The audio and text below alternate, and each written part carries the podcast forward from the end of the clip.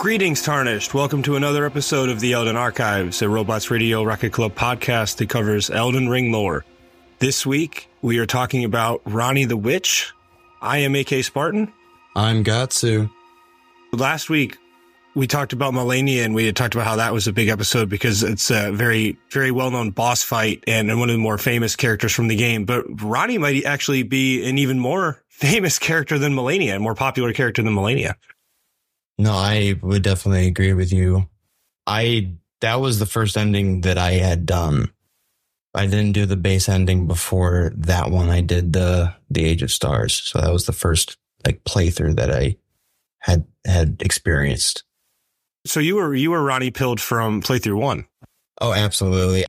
But um Ranni's actually not a too unfamiliar thing. We've kind of discussed her a little bit in previous episodes with the the Night of the Black Knives being one of them and was one of the orchestrators in that was mentioned in the Empyrean episode, specifically when we were talking about chosen Empyrean. But uh, this week we wanted to talk a bit more about Ranni herself. I mean, it's it's one of those things where when you have a character that touches this many things in that or, or is related to an ending like that, they're gonna come in contact with a lot of different parts and pieces of the lands between and the lore. And so even coming up, I mean, Ranni came up in the Radagon episode just as being a daughter of Radagon. And as, as, that's not as, as an important piece of maybe her journey in the lands between as say like being part of the Night of the Black Knives, because that's, that's kind of like the thing that she's known for is, is her involvement. And, you know, that's kind of the big debate around her is, you know,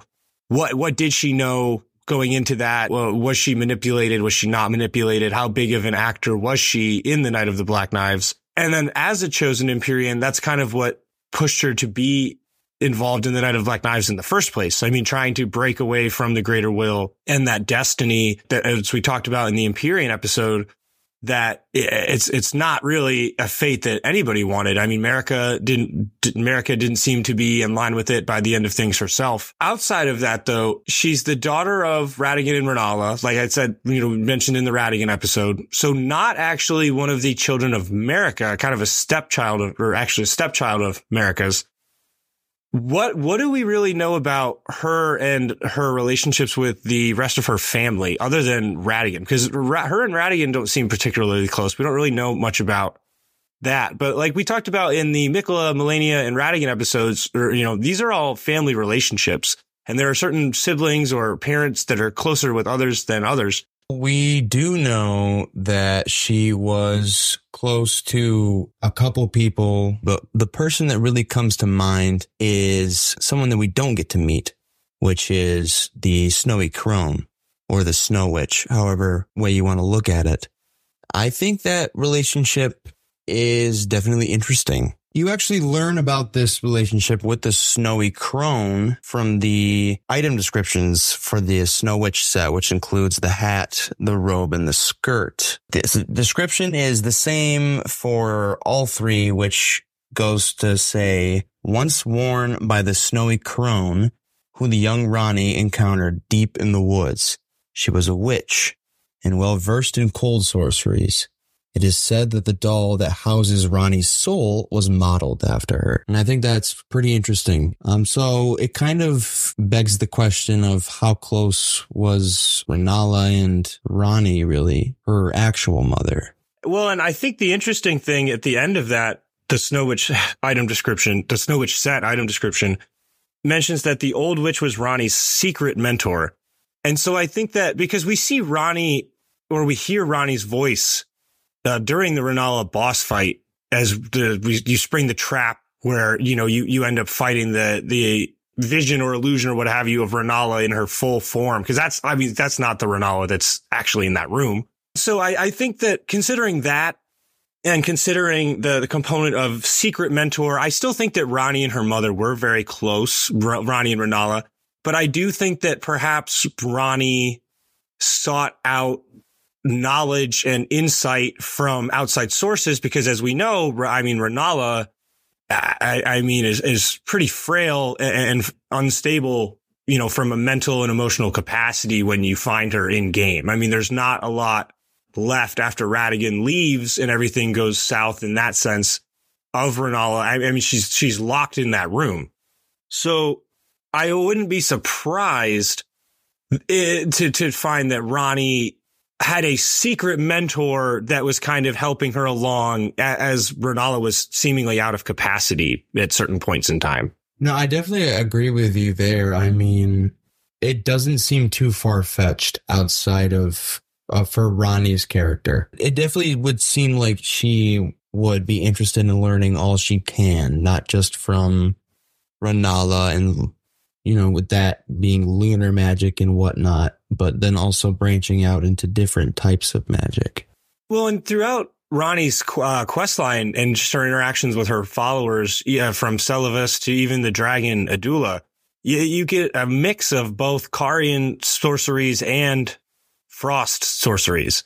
So I, I, I do think that she probably did, like, like we're saying, she, she probably did absorb knowledge from both, both avenues. Something else that I find interesting though, because last week with the Malenia episode, one of the big themes was the very close bond between Malenia and her brother Miquella. That bond is not necessarily true in every case here with Ranni as because we know of two direct siblings she has. Yeah, in that family line of, you know, underneath the parentage of Rennala and Radagon. And that is Praetor Rykard and General Radahn.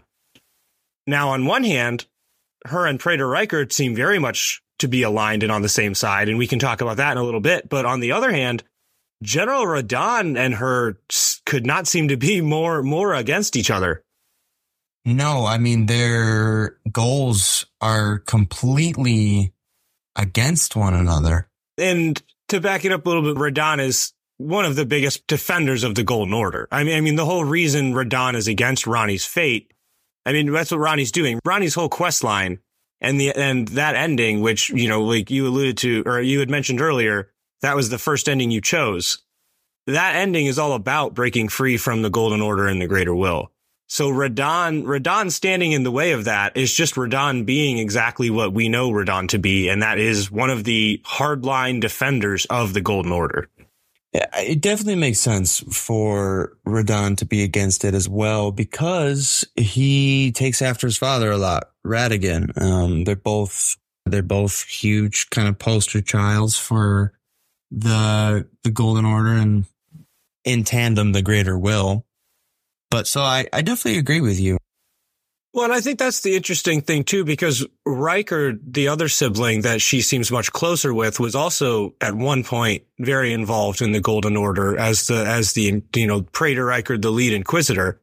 But then he seems very much on Ranni's side. I mean, you look at the, uh, back in the Night of Black Knives episode, we talked about the item description for the Blasphemous Claw that mentions that during the, the night of the dire plot, Ranni gifted that, those traces that are in that claw to Rykard so he could stand against Maliketh. Uh, that that seems a lot different than Radahn directly standing in the way. I, I, mean, one one sibling is directly working against her, one is directly helping her in every way possible. I just something I just realized that's kind of just interesting to me is that each of the Carian children, outside of just standard Carian sorceries, throughout their lives specialized or learned about or discovered another form of sorcery uh, with Ranni and the frost sorceries, Radahn and gravity magic and uh, mastering gravity magic, and then Praetor Rykard and discovering the magma sorceries of, you know, the volcano or volcano manor. All three of them showed the affinity for learning different forms of magic outside of the standard teachings of their family. And I just think that's interesting considering who their mother is. Yeah, that is a very interesting point. That's something that I didn't really connect until uh, you just said it. It definitely, there seems to be a theme there of like straying away from the norm in a sense. Um, because they might all maybe possibly know lunar magic, Ranni for sure, but they all go out and create and discover these different uh, spells and forms of magic. Yeah, yeah. I just, I just thought it was an interesting, an interesting trend that I hadn't thought of before. I, I really quick before we uh, get deeper into Ranni as a whole, I wanted to kind of bring up some comparisons that have been made about her character and references to uh, one of my favorite mangas, which is Berserk. There's basically been a comparison between Ranni the witch and a character in the manga named Schierke. They both live isolated from the rest of the world. Um, when you find Ranni, she's in her tower. And when you, uh, when we are introduced as readers to the character Shika, uh, Schierke, she is, um, apprenticing a very powerful witch in this giant, majestic tree, isolated from the rest of uh, civilization. It's really hard to get to. Also, on top of this, the uh, the snow witch that Ranni learned from what lived in the woods. So it's another kind of reference to the tree that Schierke's mentor Flora lived in. That's pretty much like the kind of summarization of their similarities. The uh, their personalities don't exactly line up. Schierke is a lot more open and kind of bubbly than Ranni is, and Ranni is kind of cold and cut off from the rest of the world. She doesn't really trust anyone. But moving on, I want to talk about uh, when we are first introduced to Ranni. When she first initiates conversation with us, she introduces herself to us as Renna, the witch, not Ranni. She doesn't trust us. But she didn't pull the name Renna out of a hat or anything because when we get to the area in Liurnia where we find Ranni's Rise, there is also a tower specifically for Renna, and that is where we find the Snow Witch set. So I think it is safe to say that possibly Renna was the name of the Snow Witch. Well, and going back to when you mentioned the item description for that set, uh, the the doll that we meet as that Ranni speaks to us through is modeled after the Snow Witch. So if that's the name she's using and that's also the likeness she's using, that that would all make a sense to me. I also just think it's interesting that Ranni is an example of yet another demigod figure that is despite being, you know, a demigod and supposedly very, very powerful, still dealing in things like trickery and misdirection, things like using an alias and lying about their identity. Because that's something we see with, with, uh, uh, Morgott and Margit. That's another example of that's, that's a hidden identity with the veiled monarch and, and not actually being the real name there.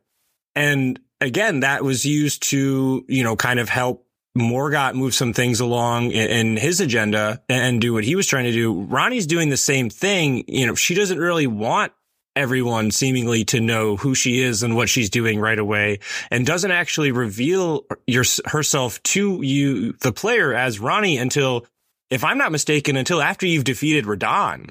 And it, I mean, it also makes sense for her to be secretive because if you think about it, Ranni was behind the Night of the Black Knives. Of course she wouldn't want, or at least she was one of the key players. She wouldn't want anyone to know who she was, where she was. It definitely would make sense for her to hide her identity from us. It, it is definitely a near perfect disguise, save for obviously the people who know her, which I kind of want to talk about them a bit now. Talking about Blaidd, Seluvis, and Iji, kind of her war council in a sense. Starting off, I want to talk about Blaidd, who I would say out of these three, she is definitely the closest to. Um, she was first introduced to Blaidd as a child. Um, it is said, is told to us by Iji, in fact, that Blaidd appeared to them one day at Raya Lucaria, and then Rennala then raised him as her own son. So it's it's definitely safe to say that they had been together for quite some time. Their relationship is definitely more closer to kind of a brother and sister versus just a an Empyrean and her chosen shadow. Well, in a sense, in a sense, sh- sure, but sadly, also, I mean, we see how that ends for Blaidd. I, I mean, I, I think that's one of the sad things about Ranni's journey in this whole thing is other than Seluvis, who throughout her quest line will ultimately betray her, the the subjects that try to follow with her don't make it. I mean, this is a journey that she ends up embarking on alone. I mean, the sibling that helps her is not there next to her at the end of this. You know, Blaidd is not there next to her at the end of this. Iji is not there next to her at the end of this. Everybody that played a role in getting her there ends up ends up not surviving to see it through, but she perseveres, which I, I think is part of what makes that ending so interesting and kind of like in a way is like a like a microcosm of what that ending feels like what that ending feels like with just that whole un, that unsure new beginning where like cuz because because Blaidd I mean Blaidd do you this is a this is an interesting thing about Blaidd do you think that Blaidd came to her the day she was chosen as an Empyrean because I mean that's a, that's what Blaidd's function is there for. I mean he he wouldn't even really be involved in her life if she was not an Empyrean. It definitely would make sense that Blaidd kind of appeared around the same time, if not almost like instantaneously, when she became an Empyrean. Right, and I I think that's one of the interesting things is with Ranni too. Is Ranni even in the events of the game itself is a very busy actor because like Mer, like when we talked about Marika and Radagon, Marika and Radagon have so much to do with the story, but none of it really happens in the game that you actually play, like as the player character. Like their their involvement is further, like is, is much farther back in the history of the lands between than what you as the player see. But Ranni is involved both back in the history of the lands between with things like the Night of the Black Knives and stuff like that, like we mentioned, but also is very busy in the modern day, like in the game that you, the player see. I mean, her quest line is, to my knowledge, the longest quest line in the game. She has the entire sequence where she is in the miniature doll and she's guiding you through the, you, the player through the underground. She, she's very busy just throughout the entirety of the, the history and the current events of the lands between, which we don't really see from many other characters. I definitely see what you're saying there. I mean, Ranni has you as the player character go to at least three different areas to get specific items. She sends you to Siofra Riverwell to meet up with Blaidd. She sends you to Caelid to meet up with Blaidd for the Radahn Festival.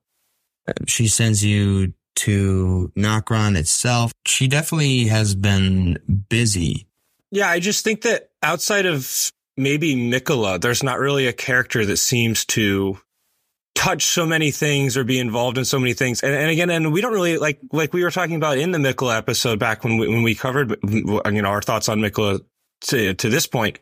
A lot of that is unconfirmed and a lot of that is, is stuff that we're hoping to get clarification on. We know that Ranni you know, is doing all this. I mean, we, we do it for her. I, I mean, as the player character, towards the end of that quest line, you essentially become, you know, for, you know, more or less her, her consort for the purposes of her ending, if you choose that ending. That is true. And you definitely get confirmation that she knew that this was going to happen in some sort of capacity because once you get the hidden treasure treasure of the Nox, the uh, Finger Slayer blade, she then warns you of baleful shadows coming for her and trying to stop her, which you encounter one of these shadows, which is in the form of Blaidd, kind of in my eyes, you know, like mocking Ranni and trying to, you know, shake her faith in her plan. But this also doesn't seem like it was the first time someone had tried to take the form of Blaidd and assassinate her. because there is an item you can find at Ranni's Rise. It's called the Black Wolf Mask. And the item description says that a relic of an assassin who assumed the guise of Ranni the Witch's loyal shadow. The likeness is striking. I definitely think this is curious because it brings up a theme of people going after Ranni. And we know why Ranni was uh, sent assassins the second time. It was the greater will. She went against it. But what I want to know is why was she tried to assassinate the first, tried to be assassinated the first time? I don't think you would expect anything less from somebody that was involved in the greatest conspiracy of the lands between. I, I just think that I, I don't know if there would be any difference in why she was, you know, she had assassins coming for her at any point in time. I, I would assume that from the moment she was involved in the Night of the Black Knives until the present day and past the present day until she completes her ending, she was always going to have assassins coming after her because, because again, the Night of the Black Knives was such a pivotal event. The Night of the Black Knives wasn't something that, you know, just, just came and went in the lands between and had a minimal impact on things. I mean, it's, it is literally one of the most impactful and driving events in the narrative of the lands between and Elden Ring. And so her wh- whether it whether it's hundred percent confirmed, you know, or or or maybe Marika was more involved, or or what. We, we know that she, to an extent, was involved in the Night of the Black Knives, and I think that obviously there, I'm sure there are there are other agencies in the lands between that also have that knowledge. That's that's kind of how conspiracy theories just sort of work. I mean, not not everybody is going to be in the dark. Some people are going to be in on the secret. And some people are going to know what Ranni did and who she did it with and what and what went down. And I wouldn't, I'm not surprised at all that there seems to be a history of assassins coming after her because she decided wh- whether, you know, it was the right thing to do or not. Because I, I think, I think most people choose that ending because most people jump on board with the idea that the greater will is bad or the greater will is corrupted or the greater will is, is a negative entity. And I also, so I, I agree with that for the most part. So I, I mean, I don't think Ranni did anything wrong necessarily in what her goals were, but she was involved in a mass assassination plot that attacked the royal family of the lands between. I would assume that until she accomplishes her ending, there were always going to be assassins coming after her. Yeah, I definitely see that as a possibility because, like you said, I mean, there was so much time between the events of the Night of the Black Knives and come to present day. So, but Ranni isn't always surrounded with people that she necessarily trusts, but she surrounds herself with people that she needs. I think you make an interesting point there with the statement that Ranni keeps people around that she needs, but might not necessarily trust. I, I think that goes back to the entire thing with Blaidd. I, I mean, I think Blaidd was kept around until he was useful and she knew the entire time what he was. I, I've always kind of had a more pessimistic read on that dynamic. A lot of people seem to think that that was a very like loving and close bond, but it very much seems like as soon as, as Blaidd wasn't useful and that was no longer part of the plan that that he's dispatched of. And Seluvis, funny enough, I mean, is foolish enough to, you know, make one of the assassination or make one of the assassination attempts, you know, against her himself, which doesn't work out very well for him. And so I think you're really spot on there when you, you say that uh, that's another just kind of theme of hers. She, she has the ability to navigate those situations where there's not necessarily trust, but there's there's a mutually beneficial relationship at play. And that helps her, you know, push everything forward to ultimately achieve everything she does to get to her ending. And as we move to the end of the episode, let's talk about that ending just a little bit because we, we, we've mentioned it throughout this episode so far, but that that ending has some very interesting implications for what it's bringing next. It, it, it's very much one of the more open-ended endings of the game. And with that being the first ending you chose, I was just curious as to your thoughts on a, on a larger scale of what you feel like that ending is bringing for Ranni, for the player character and the lands between. It was definitely a sense of the greater will wasn't fantastic.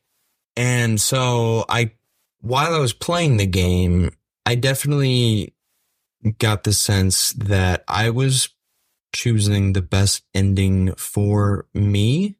Because if you think about it, all of the other endings are just a continuation of some sort of the greater will, whether it be mending the great rune and just continuing the greater will and the golden order as it is, as it is, or if you choose a different flavor, so to speak, with the Age of Dusk and the Dung Eaters ending, those are all just different kind of variations of the basic ending of the the golden order ending. Yeah I, I think they did an interesting thing with because first of all i agree i agree with you in the sense that a lot of the endings are just a different variation of the status quo in some way shape or form with some obvious differences and changes but for the most part the status quo and then you get to the age of stars and the frenzied flame ending. And I think both of those are very interesting because to me, they're almost polar opposites of each other. Whereas the frenzied flame ending is just everything is gone. And it's not like a reset. It's not like a, a hopeful, questionable, like, what are we going to? Is this something new? You know, Ranni amongst the stars, you know, exploring, you know, whatever new beyond is there. It's, it's just everything's gone. It's, it's just burn it down. But then on the flip side, there is, like I said, the age of stars where I don't know if I would consider it an optimistic ending, but I think in the context of the lands between, it's kind of like the most optimistic you can get because I don't think that a lot of the status quo resets are very beneficial to, you know, the lands between or many of the different various, you know, like the Albinaurics or, or anything like that that you encounter throughout the game. And at least Ranni's ending opens up the chance at something different. Right. And I get what you're saying with the idea that the Age of Stars isn't necessarily a, a hopeful ending.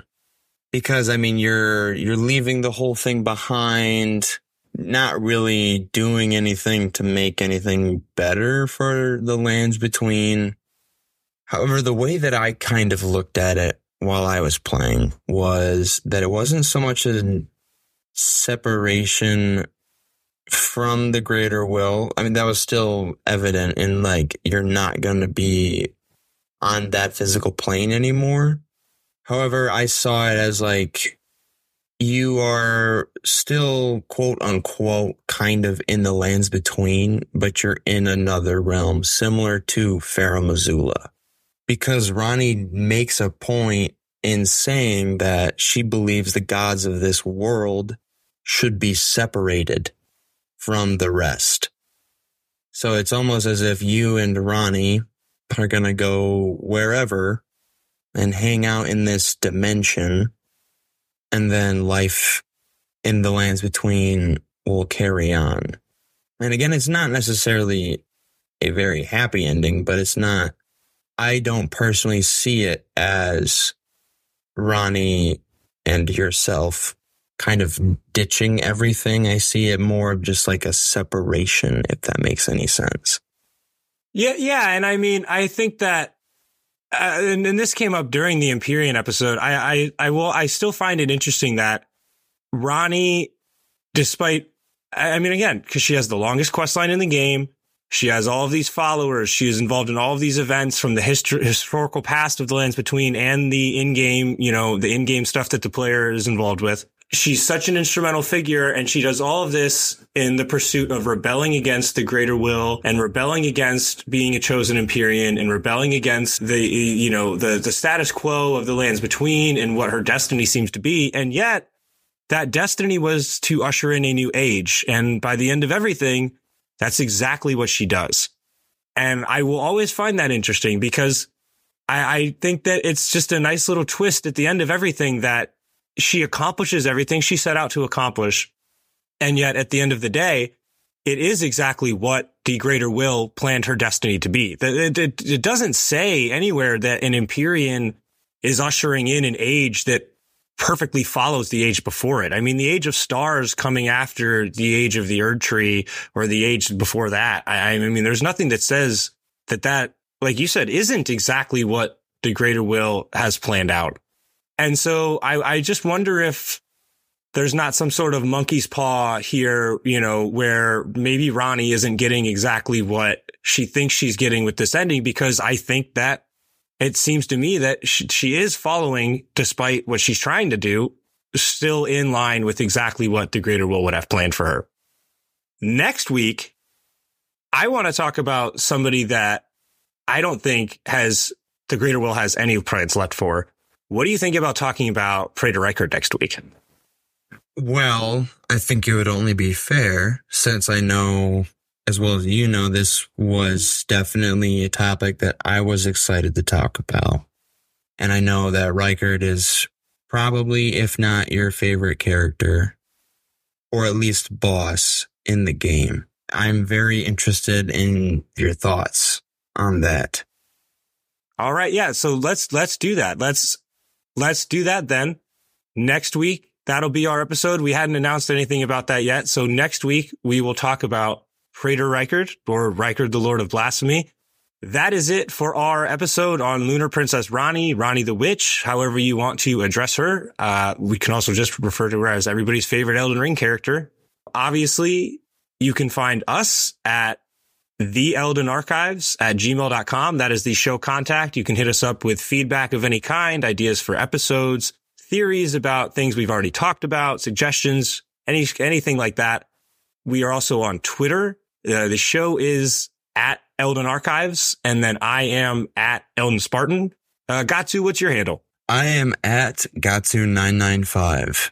And then we are also on the Robots Radio Discord. As I mentioned at the beginning of the episode, this is a Robots Radio Rocket Club podcast. So we are, of course, on the Robots Radio Discord, which means that not only do are we both on there individually and you can hit us up and chat with us on the different channels there, but also the show has its own channel.